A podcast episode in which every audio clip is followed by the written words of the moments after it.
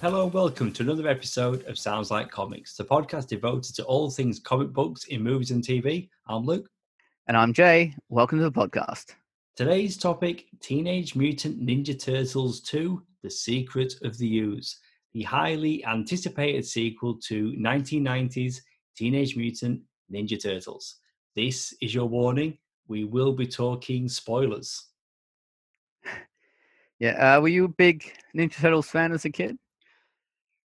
I watched the cartoon, I had the toys, and with the movies, the one that I watched most was the first one. So I did, yeah.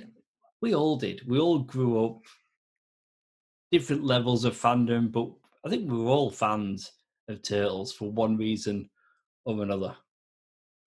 Yeah, I, uh, I watched the cartoon fairly religiously. I had the original film on VHS uh, I did love as a kid. This one was my favorite, um, but it meant hiring it from the local video store and that kind of stuff. Uh, but I had, I had so many of the action figures. I'd, oh, so did I. The Technodrome, yeah, the, the blimp, the turtle van that had a squeaky wheel. Yeah.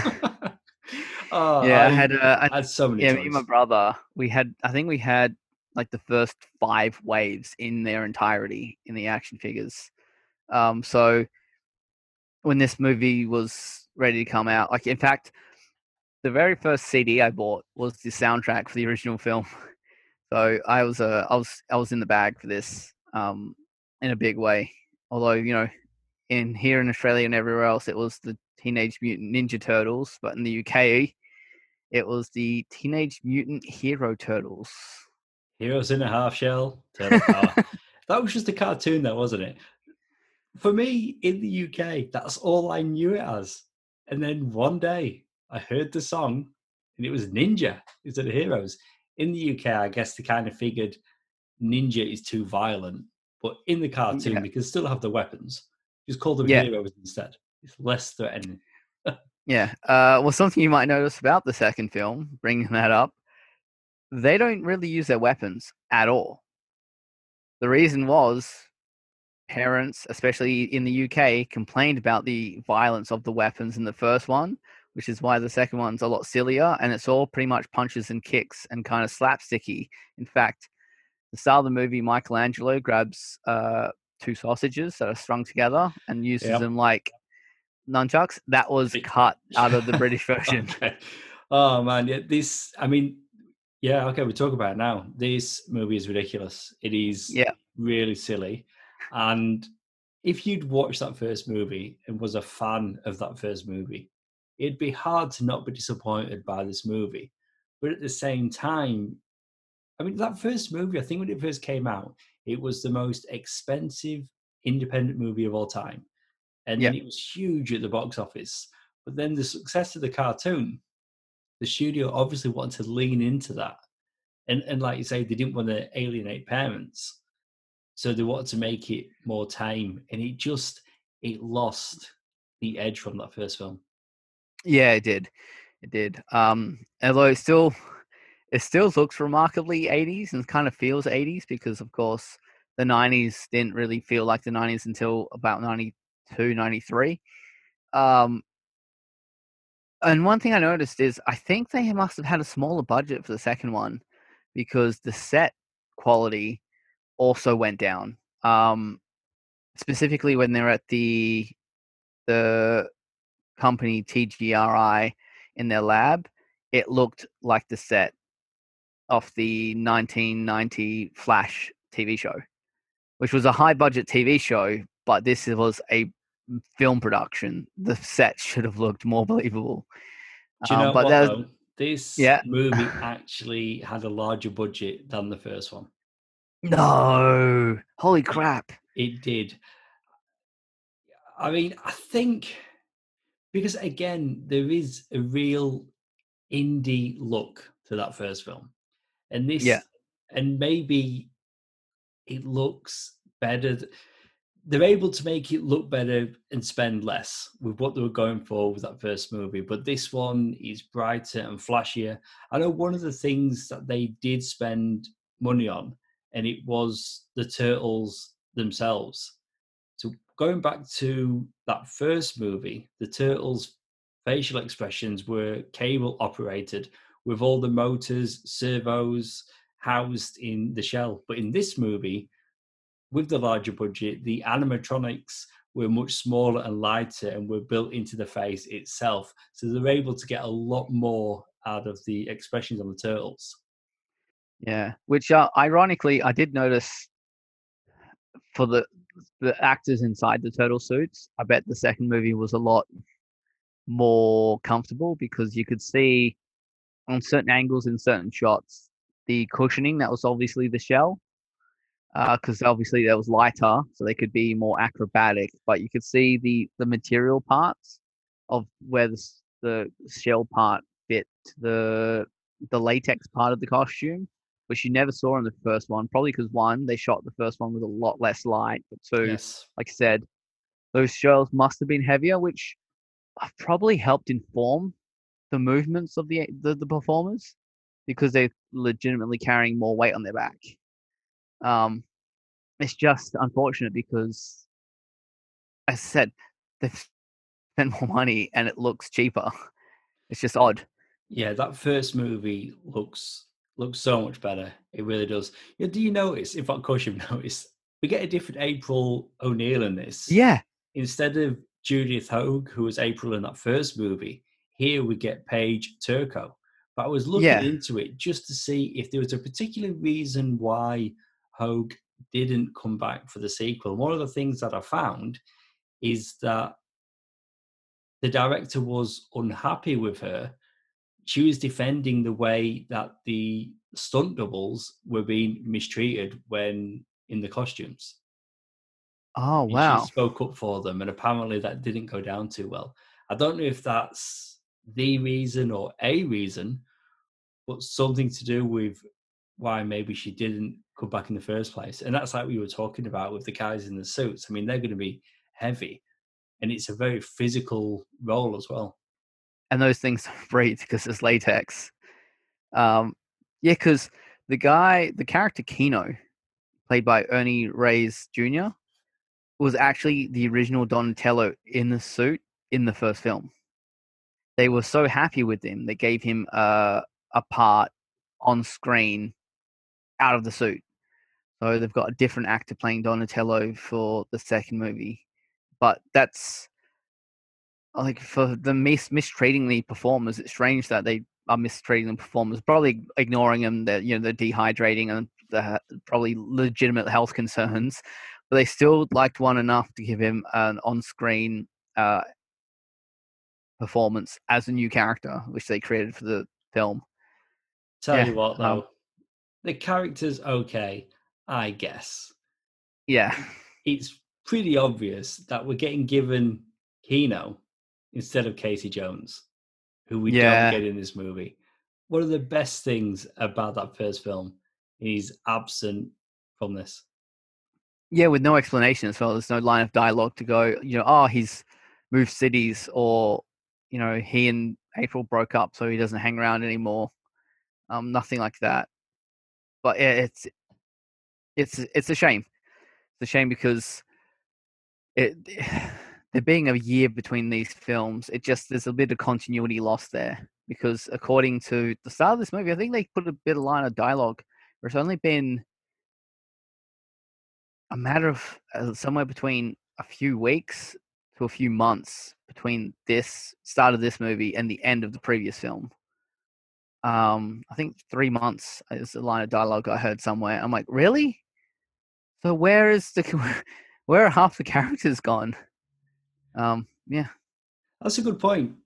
The first one came out in 1990. Just one year later, the sequel. That doesn't happen. Not a movie no. of of this size, like a big comic book spectacle for there to be no. one year between releases. But they obviously wanted to strike while the iron was hot. That first movie was a hit. The cartoon was still doing well. They were selling toys, so they were obviously quick. Let's make let's make a sequel. Yeah, um, one of the big. It pissed me off as a kid, and it makes even less sense now. They introduce uh, Razor and Tokka uh, why did they not use Bebop and Rocksteady as the uh, evil mutants?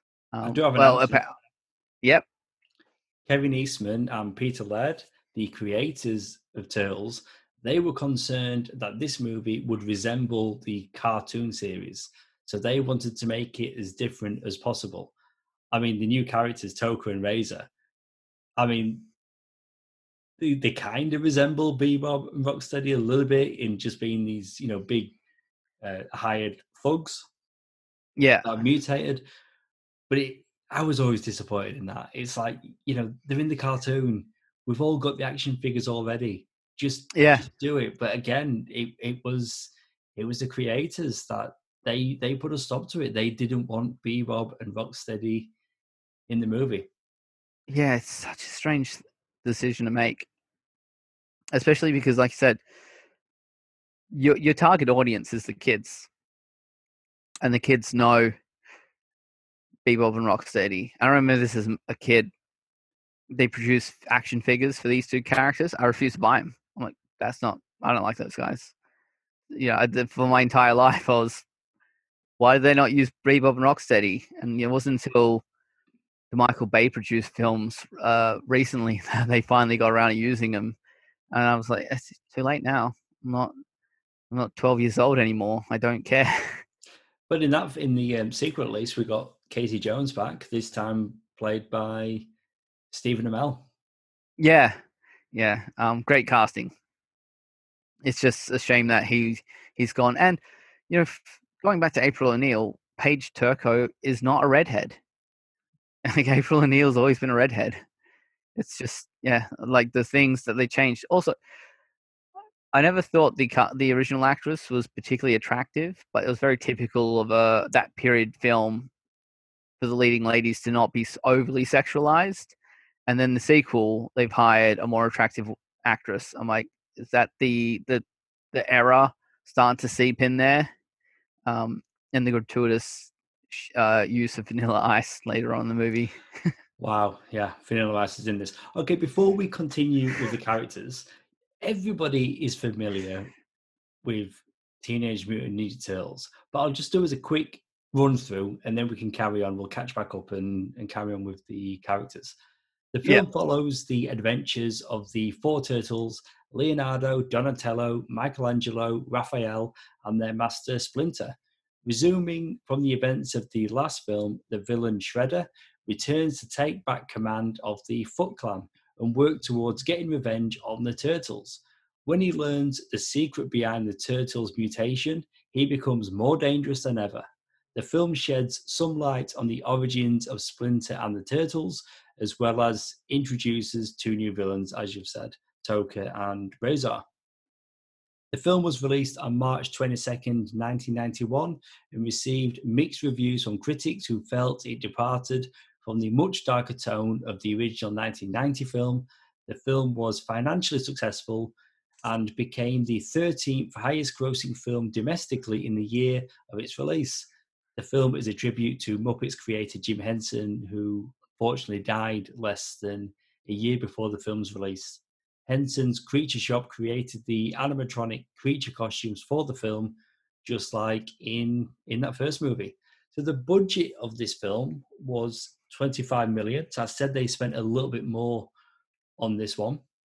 The the overall gross for this film, now this is including theatrical and worldwide rentals. Like you mentioned yourself that you rented it a few times. So in Yeah. total, they spent 25 million. The box office was 78.6.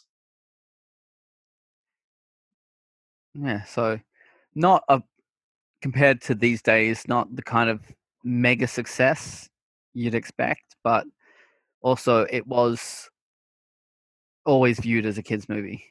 And I don't know how well well actually modern kids movies do like stupid money if if you're a Pixar or a Disney film. But yeah, it's um I always find it it strange because I'm so used to oh it's a movie's not a success if it's it makes below 600 million worldwide. It's crazy, isn't it?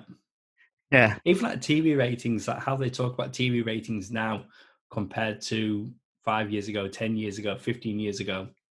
Yeah. you know shows that got cancelled years ago for not having ratings high enough. Current shows would kill for those ratings.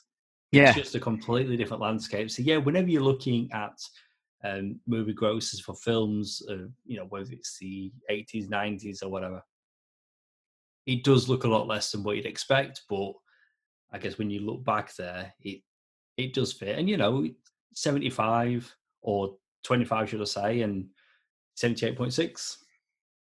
yeah, There's a profit there. And then there's toys and everything else, all the merchandising that's going to go on top of that. Now, this film didn't bring back the director from the first film. Uh, this time, we've got Michael Pressman. I had to look into Yeah. this guy because his name wasn't ringing a bell. Uh, he's done a lot of TV, and more so over the last 10 years. So much TV and similar TV. I'm talking Law and Order, Blue Bloods, Chicago Med, Elementary, all the procedurals. That's what he's done a lot of in recent years. Um, movies, though, um, Doctor Detroit, which was a Dan Aykroyd comedy. John Belushi was initially going to be a part of it, and I think, uh, from memory, Doctor Detroit was the first, if not one of the first movies that Aykroyd made after John Belushi passed. Oh wow. Was first. So Doctor Detroit, um, Boulevard Nights, Some Kind of Hero. That was a Vietnam Richard Pryor comedy drama. So he was out there doing things, you know, when it's the 70s, 80s, he was doing movies. He did Turtles, Secret of the Ooze, and then did TV, which he's still doing today.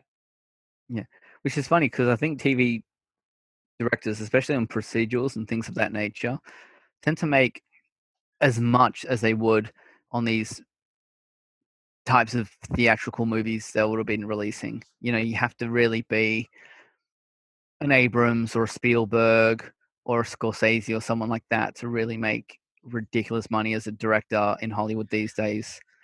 Um, like Jonathan Frakes makes so much money uh, from because of the amount of TV directing he does. Even Yeah. Kevin Smith talked about like, wow, I actually make way more making episodes of The Flash and Supergirl than I did on any of the movies I made. Like he should have been doing this. Yeah, he's said on multiple occasions on his podcast he should have been doing uh, TV directing work for the He last said, yeah, he fifteen have. years. He should have started it a lot earlier. I mean, not just financially, I think he just generally really, really enjoys it and just a collaborative process. Yeah, TV, like there's there's something to do with like if you if you direct a pilot for a show and that show goes on to be successful, then you get residuals and you can be really comfortable living off those residuals. There's one guy in particular, his name uh, David Nutter. He's done Yeah. a lot of this. I think he's the one that's done a lot of superhero dramas. Yeah. Um, there's a guy who he did back in the uh, late 80s and all through the 90s and even early 2000s. He was, they called him the pilot like whisperer. And he did the original pilot for um, Cheer. Uh, he worked on Cheers, but he did the original pilot for Frasier and um, I think Friends. And like, if you name a huge successful sitcom of that era, right, uh, right up until the late 2000s, odds are like Three and a Half Men or Two and a Half Men. He was the guy who directed the He's pilot, guy, and he's right. Yeah, and um, Frasier he would always do multiple episodes a season because he just loved the way that show worked. But you could always tell his episodes as well. He had a very distinctive directing style. But yeah, he's he he could have retired in like '96 and been one of the wealthiest directors of all time. Yeah, but That's you're right. sort of There's, like- yeah, there is. There's if you, if you do it right, there's there's a lot of money in it. Yeah. So I don't think Michael like Michael Pressman, the name rang a bell and it was I did the same thing. I checked on IMDb. I'm like, oh, I've watched a lot of this stuff. It's just not movies. He he um he was a producer on Lake Placid. That's something that jumped out at me when I was when I was researching him earlier. Um, Yeah. going back to the cast, then we've got an evil Brit, or we've got a Brit playing a scientist, David Warner as Professor Jordan Perry. Yeah, the scientist who created the ooze, um, who you know he's he's not an evil scientist. He's just a scientist, and it's a uh, you know, it was an accident. But it's funny because I'm pretty sure TGRI was completely made up for the film because in the comics it was just I think they called I don't think they called it ooze. I think it was mutagen in the yes, comics. No, you're right. It was. It was. It was mutagen. Yeah, that's right. Um, which is why they were mutant tur- Ninja Turtles. um, so it, yeah, it's just, and also, you know, obviously, the intro to the cartoon, you had their entire hit, like story shown to you every single episode. So, So when, with this movie, um, the ooze wasn't ever neon enough for my taste. I expected it like practically glowing green, like a, a bioluminescent. I I was surprised what I found when I was looking into this. He mentions a TCS, uh, TCRI, yeah, which is the company which stands for Techno Cosmic Research Institute. That's that's what it stands for. I, I didn't get that from the movie. Maybe they mention it, but I, I found it when I was doing doing the prep. But in the original comic story, the ooze was made by stranded aliens called Utroms through a front company, and that was TCRI in in the comics.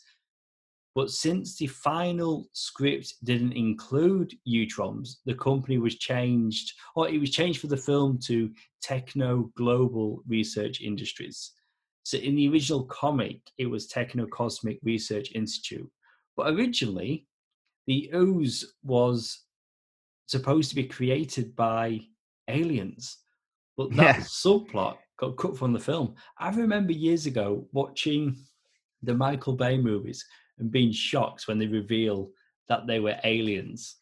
yeah, And it's like, what are you even talking about? Yeah. That's not true. That's not canon. But then doing prep for this movie from 1991, it was there all along. That that was going to be the intent. Yeah, yeah, but you know, aliens mutating Earth turtles, not an actual space race that just happen to look like turtles. um, Still, though, yeah, I like it Kang. they're just the little turtles in a puddle of luminous green ooze Yeah, or mutagen. yeah. And Yeah, because I remember um, Krang was always an alien. Krang, uh, Shredder, where's my body? Ah, that cartoon was so much fun. Did you did you see the animated series? I think it came out in 2003 and they did a like a feature length animated movie and it was called Turtles Forever. And it had the turtles from that show which was the current one at the time and they crossed over with different turtles.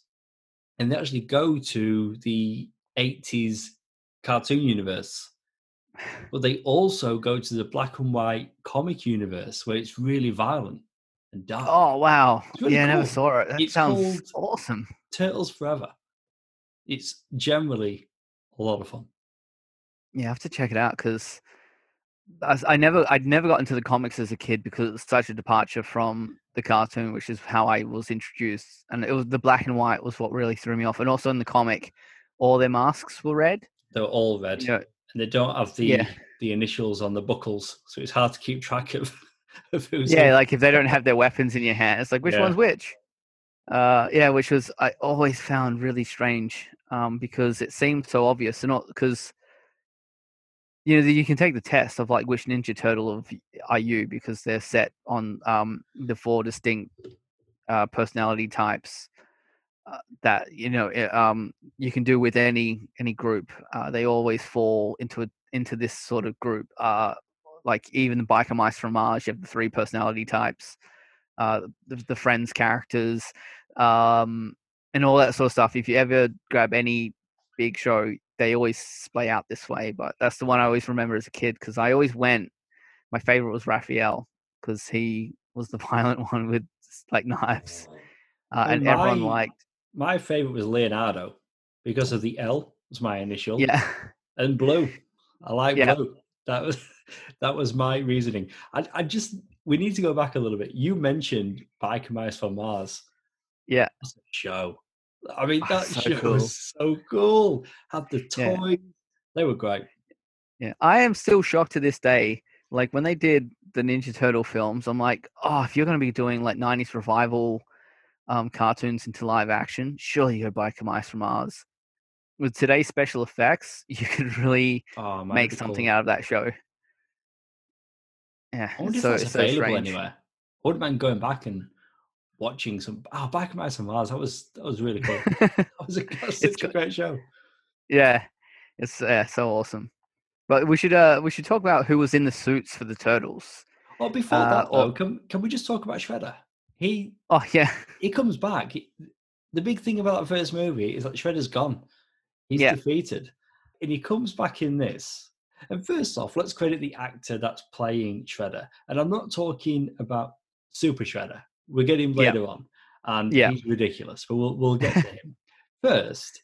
So the actor playing the Shredder is Francois Chau. yeah. Uh, who I am very familiar with him as Jules Pierre Mao from The Expanse. Oh, who is right. the for the first few seasons he's the guy who bridge uh brought in the proto molecule which is what was infecting like belter um stations and stuff and they were doing experiments on people using it um so when i was looking up i'm like who's playing shredder and i saw who it was i'm like no there's no way it's that guy i've seen him in he's done so much work for the last 25 years and I'm like, all this time he was Shredder. He was Yeah. like In from my from my childhood. he was Shredder, but not the only Shredder, because we also had Kevin Nash as Super Yeah. Shredder, a mutated version of Shredder. It's it's pointless. Yeah, That's my take on Super pointless. Shredder. It's completely pointless because he gets big and strong and then crushed. Yeah, uh, and That's Kevin it. Nash, he's done a lot of work in Hollywood. He was the Russian in the Thomas Jane Punisher Yes, film. I was thinking that Because- Punisher, yeah. Yeah, but you know, obviously he's a huge wrestling star. Yeah. Um, which obviously it it was a smart choice to use him to get someone who's the correct size. But yeah, like it's completely useless. I remember it blowing my mind as a kid, and then when I was rewatching it the- Nothing the happens. podcast, yeah, Nothing happens. he gets he gets and turned strong. big, yeah, and then punches a punch of poles holding up a building that crushes him. Like, good, good job, good job. It's, it's Uh, a waste. It yeah. is. It is an absolute waste. We should say. And what well- is his costume? What is his costume? The, the, the claws get bigger, the helmet gets Yeah. sharper, and like that. Even as a kid, I'm like, why is his costume changing? Yeah. that- yes, he's the, he gets in and out of that costume. it's the thing that happened though. Like, cast your mind back to Masters of the Universe, the live action movie, and when Mm, Skeletor became all powerful, he's got this big gold armor. it's like a Yeah. headpiece. It, it's, yeah, it's that I could happened. buy because like magic imbues him with the sort of power. So Yeah, that's less. He's got magic alien, not alien, but you know, magic ooze. Yeah, It, it's Okay. honestly, it is. It's it's ridiculous. It is such a big anticlimax. You know, Eastman and Laird, they didn't want Shredder to return until the third film. They wanted to have a movie without him, and then when he actually returns in the third installment, and boy, did the guys making the movies go in a different direction. yeah. third film. it was supposed to be a big thing, like this is his big return, but they'd get like another villain in the second movie. But no, they they just got Shredder back straight away. Yeah, um, and his number one, Tatsu, played by Toshishiro Obata, who I he pops up on a lot of stuff. I looked at I was looking through his IMDb. I'm like, you've definitely done work. Uh, but I would have put money down that he was a Japanese wrestler of the, that era, but I could find nothing on him. No, and He I looked him up as well, and I found one workout video on YouTube really grainy of him just cutting things up in his garden, or he was just Okay. chopping things. And I'm like, ah, yeah, Yeah. I, was, I couldn't find much more than that. But okay, yeah, let's let's do what you want to do earlier. Let's talk about the voice cast for the turtles. Yeah, so for Michelangelo, the most popular Ninja Turtle, we had uh, Michelan Sisti. Uh, who's? Yeah, he's Michelangelo. Uh, I don't know because I couldn't find out who was in the suits, which I really wanted to do. I wanted to give them both credit, but I couldn't find the the stunt performers. Right. Okay. So, Uh, so did you say Robbie Rist is Michelangelo? No, Michelan Sisti. Oh, I've got somebody else. Who's Robbie Okay, Rist so- then? In my prep, I've got Robbie Rist as Michelangelo. It, it does Yeah. get confusing though because there's there's people in the suits. They're also crediting puppeteers and they're Yeah. crediting voice actors as well. Yeah, because what I do know is uh, Splinter was played by Kevin Clash. He was obviously a puppet. That was Elmo from Sesame Street. Mind blown. Um, yeah. It, yeah, so- my mind when I found that out. Elmo, Yeah. Splinter. Yeah, which makes sense Train the turtles. Jim Henson obviously did the puppet a, a lot of the work on Sesame Street as well, and this is a hand he trusts to operate a lot more technical puppet than Yeah. the turtles. Um, yeah, uh, for Donatello, we had uh, I ha- I've got written down Leif Tilden. What is happening? I've got Adam Carl. oh wow. Raphael, I've got Kenn Scott. Who have I got for Raphael? I have Laurie Faso. and for Leonardo, I've got Mark Case Queso. Okay, right. Okay, so I for I don't know what you've done, but for Leonardo, it's Brian Tochi, and he come, Yeah. he's come back from that first movie. So he, Yeah. I know for a fact that he is voicing Leonardo. Uh, Donatello, it's Adam Carl who replaced Corey Feldman, who voiced him Who in in first rehab. movie. Didn't come back for this movie. He'd come out of rehab, but the producers thought that it would damage the image of the movie having someone that's just come out of rehab. But he did come Yeah, back for the makes third one though. Yeah, I must have the the I one. must have the stunt performers then. If We've you've got got the all. voice cast. We've got it Yeah. covered. Yep. Between us, Uh, we've got it covered. Yeah, um, because I yeah I always remembered like oh it was definitely Corey Feldman who did Michelangelo, and then when I was doing my prep work, I'm like, Yeah, he's Donatello. where's uh oh yeah, I'm like where where's Corey Feldman? Like, did they not afford him? I'm like surely he was cheap enough to afford at the time. I mean they got Vanilla Ice to a very large segment, and I'm like yeah oh oh no he was in rehab. Okay, cool, makes We're gonna we're gonna let's just put a pin in Vanilla Ice. We're gonna get there. Yeah, Uh, Tokka and Rahzar voicing the two of them. Frank Welker, Scooby Doo. Yeah. yeah, we uh, talked and the- about him actually recently when we did our Mars Attacks episode. He was the alien. Yeah. Yeah, the, the but um, the uh, Rahzar, the stunt performer was Mark Ginther, or the guy in the suit, and uh, for Tokka it was Kurt Bryant, um, who were two very large men, which is who you need because they need to be taller than the turtles in the suits, um, who had a very. I found their two costumes, unlike the turtles, to look very mascotish to me. Yeah, Like- they, yeah. I mean, the Turtles did such a good job in that first movie, and they carried that over into this because, unlike the cartoon and the comics, they had like the added detail of almost like freckles, you know, the little Yeah. spots, which you know was a really nice. And you could distinguish them Yeah, uh, from one to another there as well. yeah, but also in merchandise, it's very distinctive as well. Like they could put out a toy line, and even if they didn't put anything on the packaging, just by having those dots on the figures, straight away you know that they're, they're from the movies and nothing else. So I've always Yeah. liked that as an added detail. But you're right; it's they're almost like football mascots. The bad Yeah. guys in this. Yeah. Um, that being said, those are expensive costumes if you've ever looked into how much they cost. Um, and Chief Sterns returns for the very brief scene he's in, played by Raymond Serra. Uh, he was in the first movie. Who's Okay. are you trying to tell me how to do my job? Ah, that guy. yeah, very know- New York uh, cop. a cameo in this, and it's a very small part, but um, Michael J. White plays a foot soldier. I don't know oh where, wow! but at some point in this movie, Michael J. White is in there. Yeah, have you seen Have you seen a film of his called Blood and Bone. Yes. Oh, it's so good. It's such Yeah. an underrated movie. It's a movie that I really enjoyed, and people other than yourself just haven't seen. Yeah, it is a solid movie. He uh he was of course original Spawn uh for the Yep. Todd McFarlane film. Um and his career he's done kind of straight to DVD action movies Well, he was in uh, a lot. He was in The Dark Knight. Yeah, was, Um, was but- good in that.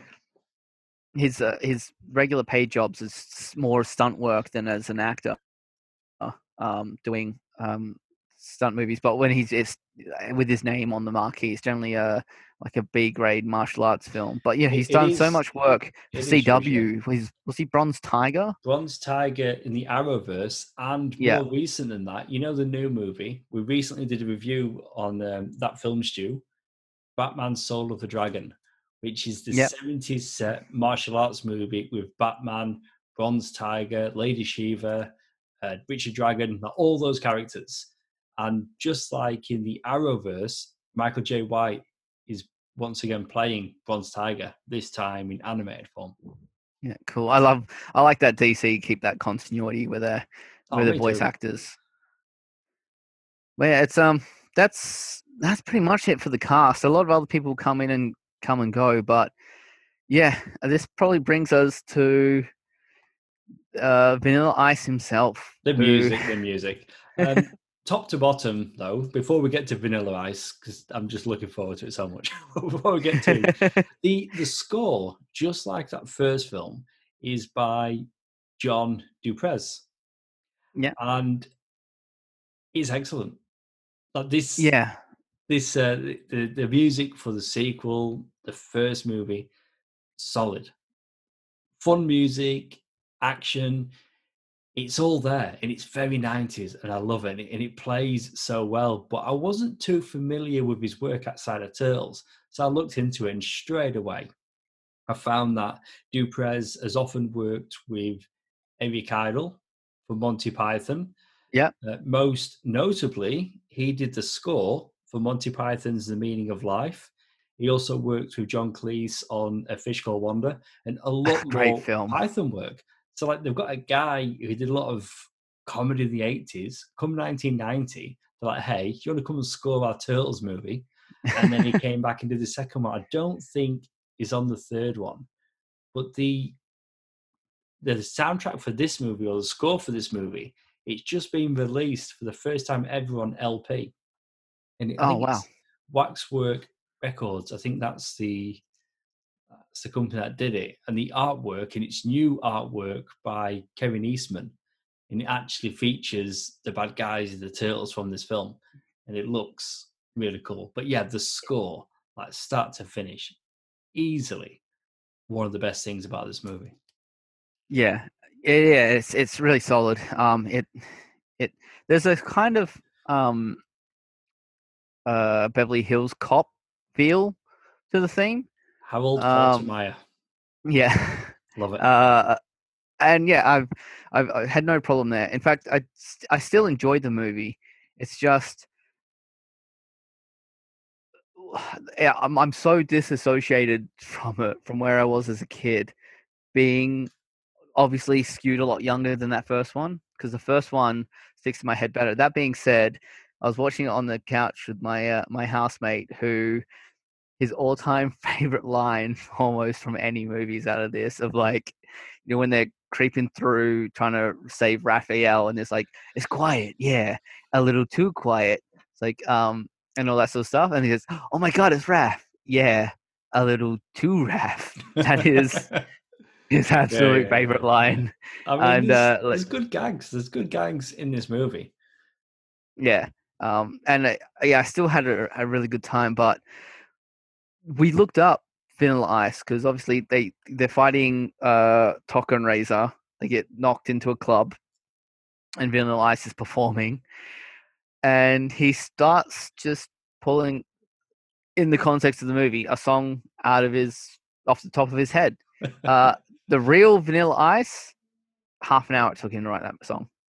They said, Oh, "Do you want to do a movie the Ninja Turtles. He's like, yeah, yeah, sure.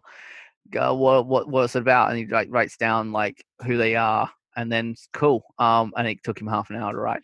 But you know what though? What I what I read today, you know, sometimes when you read something and straight straight away you're like, I don't know if I believe that. But this, this is what I, I read when I was doing research. Frank Miller, yes, the Frank Miller, is an uncredited co-writer of the song Ninja Rap. What? I, I don't know. I mean, I, honestly, I'm saying I don't know if I believe it, but this is what I read. Most specifically, he was responsible for the lyric "Go Ninja, Go Ninja, Go." From my memory, that's the song. Yeah, the like song. basically the whole song. if if it's true, if there's any truth to this, that Frank Miller wrote that lyric, you can't say Vanilla Ice wrote the song in half an hour because Yeah, Frank Miller clearly wrote the song. But I mean, this was after Ice Ice Baby.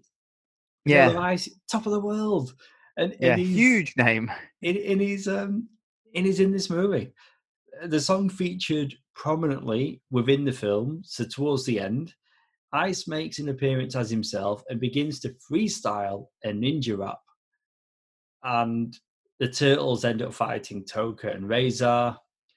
But the idea is that so within the film, it's great that Vanilla Ice is getting a cameo. He's got fans. But what's supposed to be happening in the film is the song was to trick the audience into believing that the fight was just a harmless show and for them not to panic. So Yeah, within the movie, that's what's supposed to be happening. But like we are now, adults watching it, it's just silly. It's just it's it's ridiculous. The we talked about the weapons earlier. The the fighting in this, it's like they're not really there. It, they're more. It's more like the dancing than fighting. You know, aside Yeah. from Super Shredder grabbing Leonardo, throwing him to the other three turtles. Other than that, there's no physical contact made with Shredder throughout the whole movie. That is yeah, it. this, yeah. And that's at the end. Yeah. Yeah, I did notice. Uh, it said in my notes. Uh, both when they're trying to get the ooze from the uh, lab in the first place, um, Tatsu was just stood there with his arms crossed in the background, with uh, while everyone else fights. And they get to the point where, in in shot, it looks like Michelangelo could basically, at a full extension, reach out and back backhand him. And Tatsu's just stood there while one of his guys is fighting a Ninja Turtle directly in front of him. I'm like, why is he just stood off in the background? You know what? They didn't choreograph that. They didn't plan out their shot sequence. I I I, I watch enough behind the scenes to understand fight choreography and having to use the the angles of the camera to make use of that sort of stuff so you don't have performers standing around. But then later on in the movie, Shredder does the same thing in the junkyard. He just stood there while the fighting's yeah. happening directly in front of him. I'm like, you could you could just step in right now. They were trying to Like- make the cartoon, and, and that's why. And what happens Saturday morning cartoons when whenever there's any fighting, everybody takes turns. Yeah. and that's what's happening in this live action movie. You're mm. right. You're Yeah, right. They, they could easily take on the turtles, potentially win, but no. Yeah. they're waiting Yeah, their turn yeah. And the Ninja Turtles are doing a lot of just football stuff of like set hut, you go left, you go right, I'll go up the middle. It's it's it's, it's very I'm gonna bring it up again. Very Scooby Doo Oh, in the, man, uh, in the hijinks and like the way they fight. They're not actually fighting, despite the fact they're Ninja Turtles. They're uh they're slapstick um routining their way Yeah. through a fight. It's very silly. um, It's very silly. Um, Yeah. Okay, so I mentioned before, so this movie it did get a sequel. 1993, so at least they gave themselves a bit more time. They didn't rush this next one. They gave it. They gave themselves two years. A third film titled Teenage Mutant Ninja Turtles 3 was released in 93 to a smaller box office take and is the last of the original trilogy of films. And I believe the the title of that movie was is it Turtles in Time? Yeah, just like the video game. Oh, there you go. Yeah, see, it's them they- they actually go- to- Feudal Japan. yeah, time travel. Why not? Yeah. which I remember this was This one, the third one, I never watched at cinemas. The third one was strictly at home on VHS. I, I don't even remember it getting a theatrical release here in Australia, or if it did, my parents were were not willing to take me. So it was a like, uh, yeah, when it comes out on video, you can you can watch it then. Um, but yeah, it's um, I always it's really strange. I always remembered like no competition. The third one's the worst one. Like without Yeah. competition, it is a bad movie. It's the worst one. But after rewatching The Secret of the Ooze, I'm not quite sure. I need to go back and watch Turtles in Time again, just so I can confirm for my just for me Yeah, same. the order they go in. I mean, I'm thinking that the best one it, it literally goes one, two, three. One Yeah. being the best, and I think that's the same for most people. The only Turtles movie I've seen at the cinema, it's the CGI animated movie they did, TMNT, Yeah, the one where Sam Michelle Gellar is April O'Neil, Luke Evans is Casey Jones, Patrick Stewart was the big bad, and Yeah. that's all I can remember from that movie. But I watched it, and for the most part, it was alright. It's been a while since I've gone back and seen that one. Yeah. They seem to do a better job animated with the turtles than they do live action. I. T- it's such a like it's such a hard premise to be to, to tell in a straight way. I think that's why the cartoon works better because once you do, I still think the costumes for the turtles work really well in these movies. I always have. Uh, in fact, I think it was was it Universal Studios or was it someone else? Um, um, you they had them on when you do the tour. People come out in the uh, Ninja Turtle suits, um, which is how good they are. Which is they've aged quite well Yeah, um, despite the the poor actors and stuff inside who are probably dying. But um, even so, like it's just seeing six foot tall turtles and trying to take them serious is a is a fool's errand, which is why it, I think it works so well as a as a kid show. Like, obviously, the comics have always been quite violent and quite adult, but it what some what works on the page doesn't always work live action on the screen. Um, which yeah, which this movie really shows they leaned way too far towards the kid side. I think. yeah, they did. I mean, again, I still generally like the look of the turtles. I think it helps that Henson was behind the designs. Yeah, and even they- their um when they they, find their new layer, when they find the new um layer, which is like an abandoned New York subway station, that looks great. The set design's really smart. It's just the the the the trash, the junkyard where the Foot Clan are like hold up, and um the club, which looks like it literally just looks like a warehouse that was available for them to shoot in. It looks like something out of the Mighty Morphin Power Rangers rather than the large, a large budget film. It's um, it's funny you say that. Did you ever see the live action series they did? I think it was called The Next Mutation or The Next Generation, but it was a live action Turtles TV series. Um, the costumes for the turtles were shocking. They really were. But they introduced a, a female turtle that had a light blue bandana, but they did a crossover with Power Rangers in space. It actually happened. It I know. thing.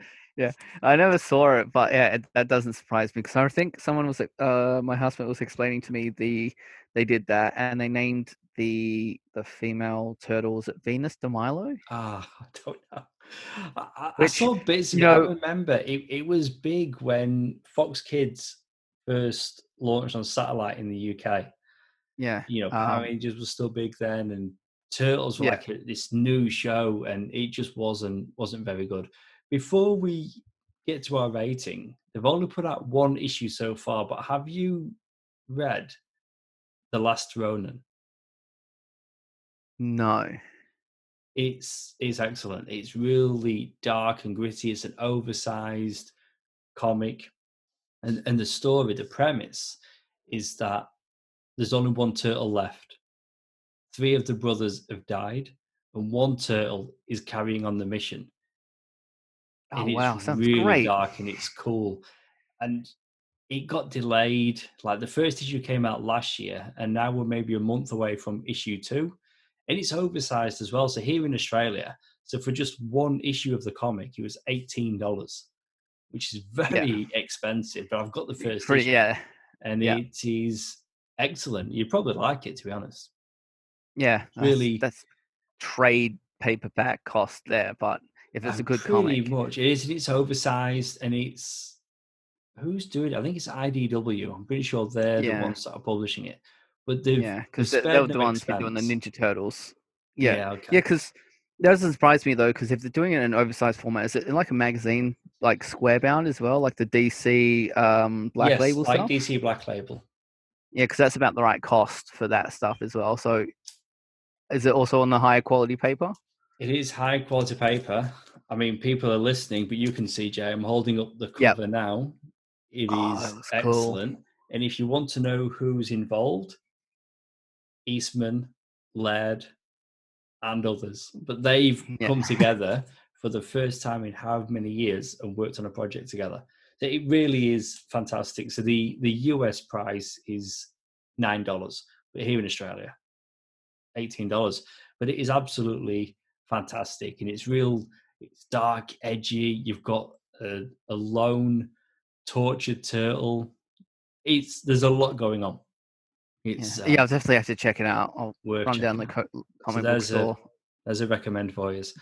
Okay, so if we're going to rate the secret of the Ooze out of five, Um, I don't know how honest to be because there is a lot of nostalgia attached to this. Like, there's there's so many lines of dialogue from this film that are like burned into my mind.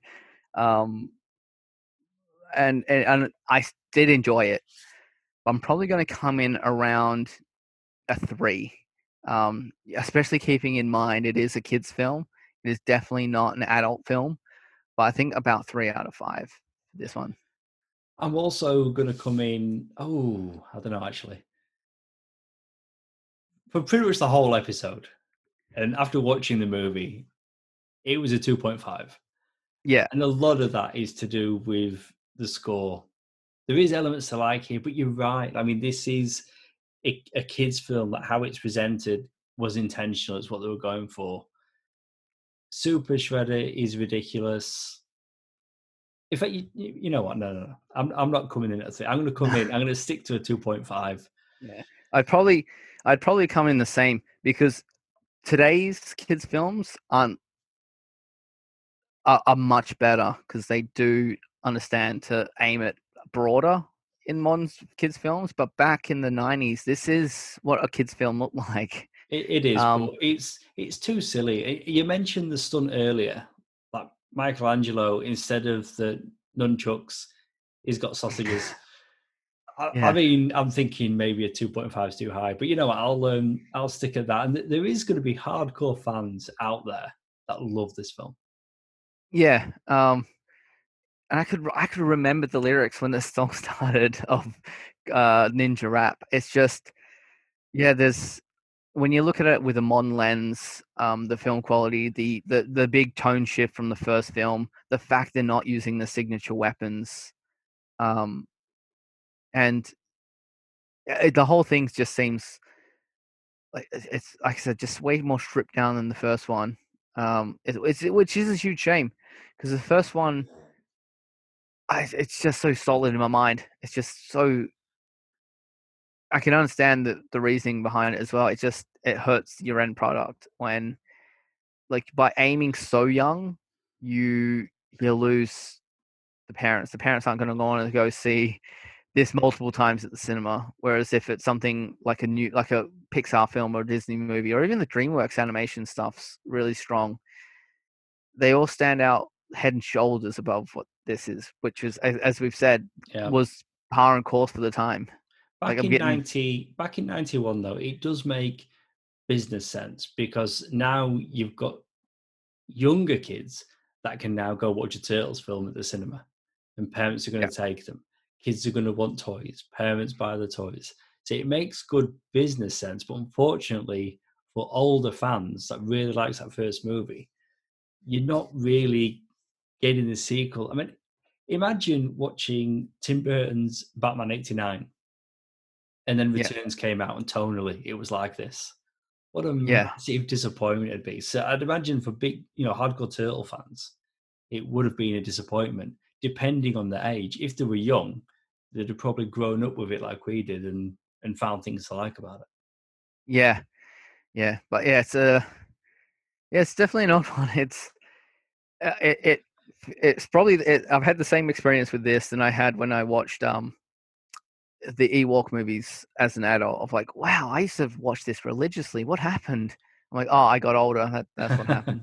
you know, I've not actually seen them since I was a kid. So what was it? Battle for Endor and Caravan of Courage. yeah, yeah, they're I um they're shocking. Disney, they own them. Are they on Disney Plus? Are they heck? Yeah, no, not for, available. for good. Yeah, I couldn't get- I couldn't get my nephews to watch that when they were five, which uh, tells you about the kind of quality we have. They have. I used to watch them. I think I had them on VHS. I think it maybe Caravan of Courage. You know, if they put them on Disney Plus, I'd check them out. It's been a long time. Yeah. I mean, they've made Willow available. Why don't they make Ewoks available?